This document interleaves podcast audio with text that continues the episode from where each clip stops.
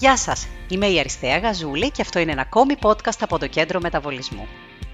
Σε αυτό το podcast θα μιλήσουμε για τη χορτοφαγική διατροφή και πώς μπορούμε να την ακολουθήσουμε χωρίς να αλλάξουμε την ισορροπία των θρεπτικών συστατικών που μας παρέχει το κρέας.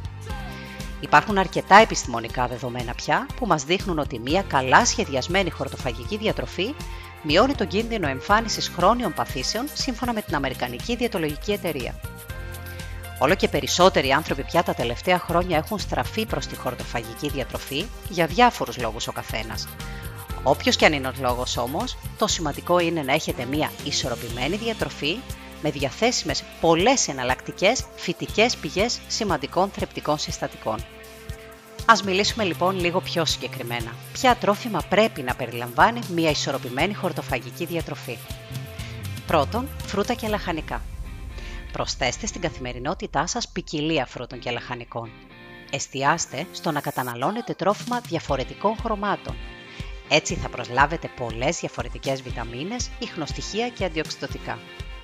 Αυτά μας προσφέρουν και πολλές φυτικές ίνες, οι οποίες σχετίζονται με τον κορεσμό και τη διαχείριση του σωματικού μας βάρους. Συνιστώτε 5 έως 7 μερίδες φρούτων και λαχανικών την ημέρα.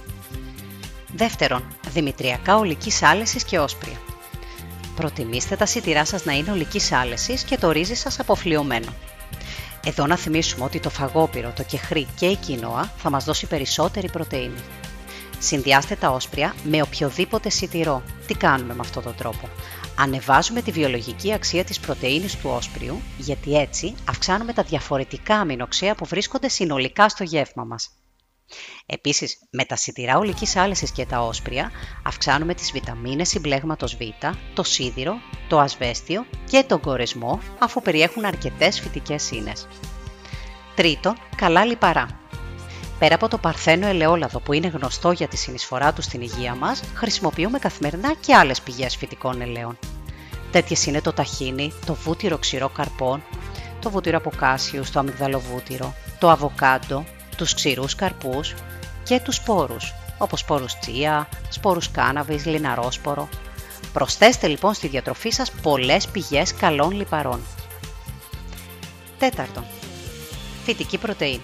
Στην περίπτωση που η διατροφή σας περιλαμβάνει τα γαλακτοκομικά είδη και τα αυγά, οι πιθανότητες να προσλαμβάνετε την απαραίτητη πρωτεΐνη είναι πραγματικά υψηλές. Ωστόσο, Εάν δεν καταναλώνετε αυγά και γαλακτοκομικά, μπορείτε να λάβετε πρωτεΐνη από τους ξηρούς καρπούς και τα προϊόντα σόγιας, όπως το γάλα σόγιας, το τόφου, τα δημητριακά οκυμά σόγιας. Μάλιστα, η πρωτεΐνη της σόγιας περιέχει όλα τα απαραίτητα αμινοξέα με αποτέλεσμα να είναι υψηλής βιολογικής αξίας, όπως η πρωτεΐνη από τις τροφές ζωικής προέλευσης. Πρωτεΐνη περιέχουν επίσης τα όσπρια και τα δημητριακά, όμως είναι φυτικής προέλευσης και δεν είναι υψηλής βιολογικής αξίας, δηλαδή δεν περιέχουν όλα τα απαραίτητα αμινοξέα που χρειάζεται ο οργανισμός μας.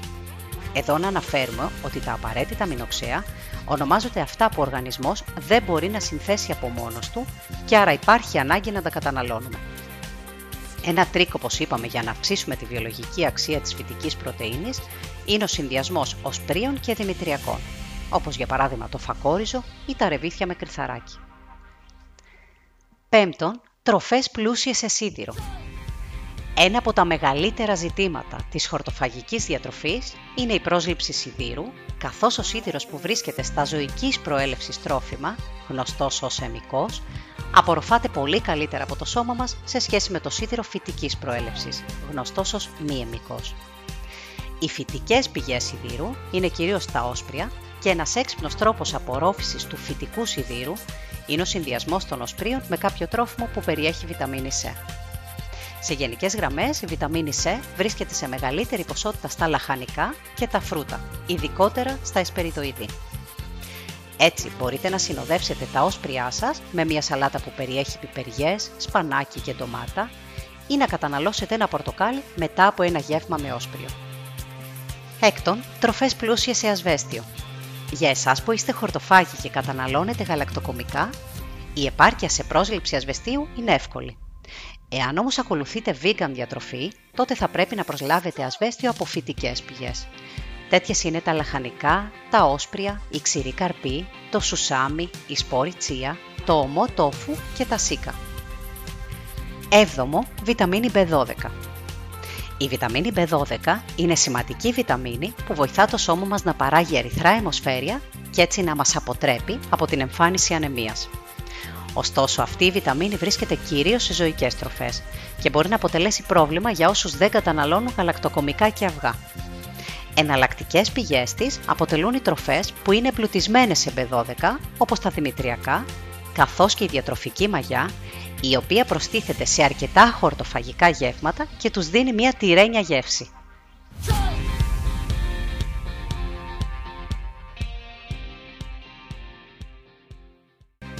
Πάμε να δούμε τώρα τι γίνεται με τον ειδικό πληθυσμό που θέλει να ακολουθήσει χορτοφαγική διατροφή όσο αφορά τα θρεπτικά συστατικά. Για παράδειγμα, οι εγκυμονούσες, οι θυλάζουσες, τα παιδιά επιτρέπεται να ακολουθήσουν μια χορτοφαγική διατροφή; Ευτυχώς πια υπάρχουν επιστημονικά δεδομένα, οπότε πάμε να τα δούμε μαζί. Τα διαθέσιμα στοιχεία δείχνουν ότι οι καλά σχεδιασμένες χορτοφαγικές και vegan δίαιτες μπορεί να θεωρηθούν ασφαλείς κατά τη διάρκεια της εγκυμοσύνης και της γαλουχίας, αλλά απαιτούν ισχυρή επίγνωση για την ισορροπημένη πρόσληψη βασικών θρεπτικών συστατικών. Οπότε εμείς θα σας πούμε ότι αν είστε γυναίκες χορτοφάγοι ή vegan, απλά ενημερωθείτε λίγο παραπάνω στην περίοδο της εγκυμοσύνης και του θυλασμού για την ολοκληρωμένη θρεπτική διατροφή. Τι γίνεται τώρα με τα παιδιά; Δυστυχώς τα διαθέσιμα στοιχεία ακόμη για να αξιολογήσουμε την καταλληλότητα της χορτοφαγικής δίαιτας στα παιδιά είναι ανεπαρκή. Παρ' όλα αυτά, οι χορτοφαγικές δίαιτες επιτυχάνονται πιο εύκολα και με πιο ασφαλή δεδομένα. Η vegan όμως διατροφή για ένα μικρό παιδί απαιτεί συνεχή καθοδήγηση και παρακολούθηση από διαιτολόγο και παιδίατρο. Επίσης, στη vegan διατροφή είναι απαραίτητη η χρήση συμπληρωμάτων με κυριότερο από αυτά τι βιταμίνες συμπλέγματο Β. Ερώτηση που δεχόμαστε συχνά όταν βγαίνουμε έξω, τι κάνουμε και είμαστε vegetarian; Πλέον στην αγορά μπορούμε να βρούμε πολλά πιάτα ειδικά σχεδιασμένα για vegan ή χορτοφάγους. Μερικά παραδείγματα να σας θυμίσω είναι σαλάτες με ιδιαίτερη προσοχή στη σως σε περίπτωση που είστε vegan, παραδοσιακά φαγητά, λαδερά, όσπρια, ζυμαρικά, φαγητά με βάση τη σόγια όπως μπιφτέκια σόγιας, κιμά σόγιας, σαλάτες με κοινόα, φαγόπυρο, μπιφτέκια λαχανικών ή μπιφτέκια όσπριων. Πολλές οι επιλογές.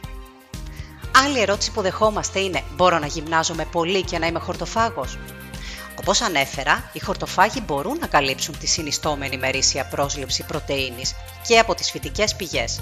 Άρα η χορτοφαγική διατροφή μπορεί να ακολουθηθεί είτε από αθλητές είτε από αθλούμενους, όμως χρειάζεται καλή γνώση και εκπαίδευση για τις πηγές πρωτεΐνης και το σωστό μεταπροπονητικό γεύμα. Από όλα όσα είπαμε σήμερα λοιπόν, μπορούμε να καταλάβουμε το ότι να τρώμε χορτοφαγικά δεν σημαίνει ούτε ότι τρώμε πιο υγιεινά, ούτε πιο ανθυγιεινά από τους υπόλοιπους. Απλά ενημερωνόμαστε και σχεδιάζουμε ένα πλήρες διαιτολόγιο που θα καλύψει όλες τις ανάγκες του σώματός μας και φροντίζουμε η διατροφή μας να περιλαμβάνει τα θρεπτικά συστατικά που αναφέρθηκαν. Έτσι θα απολαύσουμε τα ωφέλη της χορτοφαγίας, ελαχιστοποιώντας παράλληλα τις παρενέργειες μιας φτωχής και περιοριστικής διατροφής. Σε περίπτωση που δεν είναι πλήρες ένα διαιτολόγιο, μπορεί να εμφανίσετε ελλείψεις σε σημαντικές βιταμίνες και μέταλλα, όπως το ασβέστιο, ο σίδηρος, το ιόδιο ή η βιταμίνη B12. Σε περιπτώσεις που κρίνεται απαραίτητο, εμπλουτίζουμε τη διατροφή μας με συμπληρώματα που θα μας συστήσει ο γιατρός μας. Αυτά είχαμε να σας πούμε για σήμερα. Είμαι η Αριστεία Γαζούλη από το Κέντρο Μεταβολισμού και αυτό ήταν ένα ακόμη podcast. Περιμένουμε και άλλες ωραίες προτάσεις από εσάς μέσω των social. Καλή συνέχεια!